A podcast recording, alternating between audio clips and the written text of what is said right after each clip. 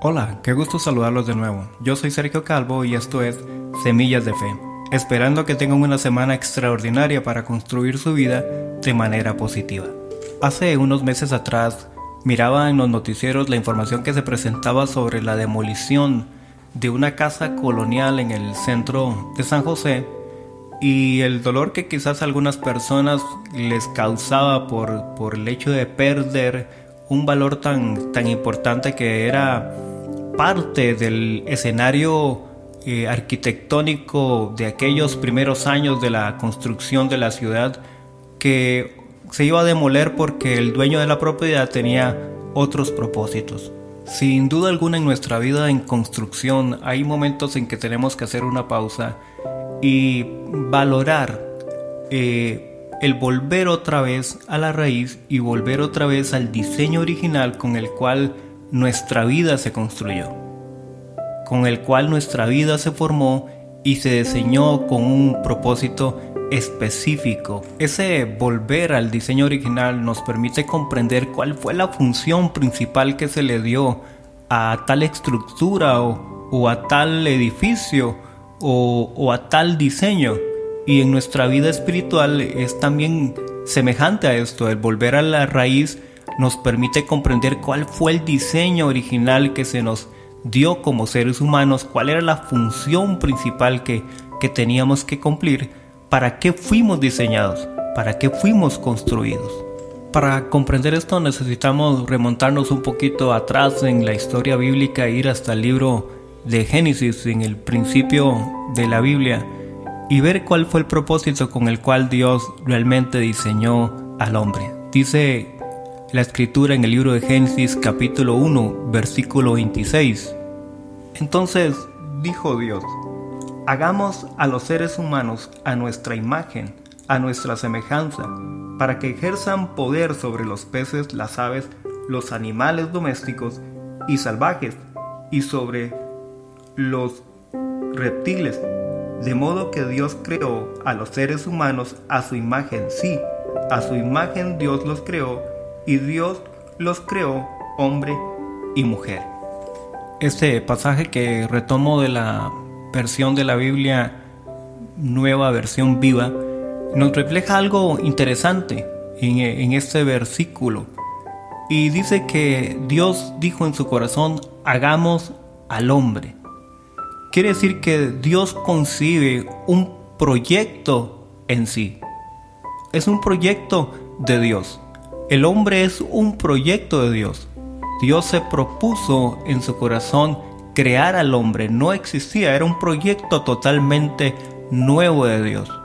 Si leemos los versículos anteriores nos damos cuenta que ya Dios había creado todas las demás cosas, había creado los animales, había creado los mares, los cielos, pero le faltaba ese, ese proyecto dentro de su marco que le diera honor a todo lo que había creado. Yo me imagino es ese arquitecto, ¿verdad? Que, que planifica y tiene todo alrededor, ya diseñó todo el terreno, vio toda la expectativa y va donde los compas y le dice, miren, tengo un proyecto estrella para ponerlo así en el centro de la propiedad. Ese es, es como, el, como el proyecto que, que nos va a dar eh, el renombre. Y Dios, yo me imagino ahí reunido con los ángeles o con los con, los, con, con todos los seres angelicales dice, mire, este es el proyecto estrella que tengo. Se va a llamar hombre, ser humano. Y algo muy importante que podemos leer, dice que Dios lo quiere hacer de una forma específica.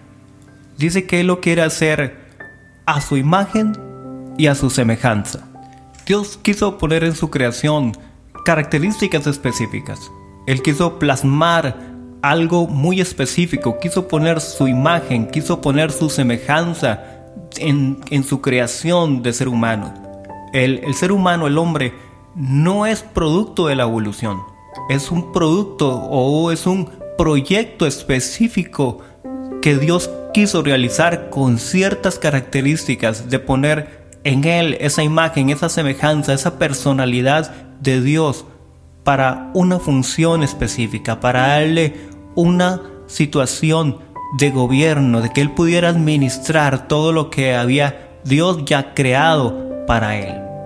Hoy podemos ver en el mundo edificaciones que han plasmado muy bien las características de, las personas que la diseñaron, de las personas que lo, que lo construyeron. Una de ellas es la famosa Torre Eiffel en Francia, un proyecto de varios arquitectos que el constructor fue un señor llamado Alexander Eiffel, que lleva su nombre. Es interesante cómo esta torre tiene apellido y está relacionada a su creador. Ahora, la pregunta es, ¿nosotros realmente llevamos el apellido de Dios que cuando la gente nos ve, nos identifica, puede decir, caramba, este hombre, esta mujer, la construyó Dios, lo diseñó Dios, porque estamos cumpliendo la función original con la cual Dios nos diseñó. Estamos siendo portadores de su imagen, siendo portadores de su semejanza. ¿En qué forma estamos reflejando a nuestro Creador? ¿En qué forma estamos reflejando el diseño glorioso con el proyecto que Dios quiso hacer en nuestra vida? Hoy en cada paso que damos, en cada palabra que decimos, en cada pensamiento que tenemos, estamos reflejando realmente el diseño, el entorno para qué nos hizo el Señor. Dentro del Ministerio de Cultura de mi país, institución para la cual trabajo, hay una instancia que se llama el Centro de Investigación y Conservación del Patrimonio Cultural. Esta instancia se encarga de conservar precisamente aquello que es patrimonio, aquello que se debe conservar en su estado original, en su función eh, concebida en su diseño original. Dentro de sus aportes usted verá la realización de declaratorias de patrimonio sobre eh, iglesias muy, muy antiguas, edificios muy antiguos de nuestro país, que es necesario conservarlos en su, en su estado original con la funcionalidad, con el, con el diseño original, para, con el concepto original para el cual fueron diseñados, porque es necesario preservarlos. Cuando se comentaba, se informaba en la noticia que al, al principio le señalaba sobre la demolición de esta estructura en San José, muchas de estas personas se sintieron dolidas al ver que un patrimonio, algo cultural, algo, un edificio que estaba siendo demolido para tener otro efecto o otra utilización y construir en su lugar algo diferente al original, eh, causó un poco de dolor por la decisión del, del, dueño, ¿verdad? Obviamente el dueño de la propiedad es el que decide qué hacer con, con eso. Pero yo me puse a meditar que a veces esto en nuestra vida espiritual es lo mismo. Dependiendo a quién nosotros le demos el control de nuestra vida, decidirá qué construye en nosotros o qué demuele en nosotros. Puede ser que el control de nuestra vida esté en algo que no es eh, Dios o no es positivo. Si nuestra vida está eh, controlada por el orgullo, obviamente va a haber cosas que el orgullo va a construir en nuestra vida y otras cosas que quizás sean de patrimonio, el orgullo las destruirá. Quizás si nuestra vida está controlada por el odio, habrá cosas que el odio va a demoler en nuestra vida para construir según su concepto y según lo que al odio le beneficia. La persona dueña de este establecimiento en San José quería demoler aquella casa para construir un parqueo. ¿Y ¿Quién tiene el control de nuestra vida? ¿Quién quiere construir en nuestra vida. Si nuestra vida se la entregamos a Dios, estoy casi seguro que Dios decidirá o querrá conservar el diseño que Él tuvo desde un principio. Así como hoy existe el Centro de Investigación y Conservación del Patrimonio Cultural para proteger las, las estructuras patrimoniales arquitectónicas en nuestro país, también Dios tiene un agente conservador, que es Jesús. A través de Él, Dios viene y conserva. A través de la obra de su Espíritu Santo, Dios viene y conserva realmente el estado original con el propósito que Dios diseñó la humanidad. Dios la diseñó con un propósito original. de que fuera imagen y semejanza a Él, que reflejara su gloria, que reflejara su identidad. Pero obviamente, cuando hemos entregado el control de nuestra vida a otras cosas, estas otras cosas pueden venir y demoler, pueden venir y destruir lo que Dios diseñó como su propósito estrella, como su proyecto estrella. Hoy yo quiero motivarte para que puedas volver atrás e investigar cuál es el diseño original que Dios quiso con tu vida. Y quiero dejarte tres cosas en tu corazón. Una, que le permitas a Dios controlar su vida.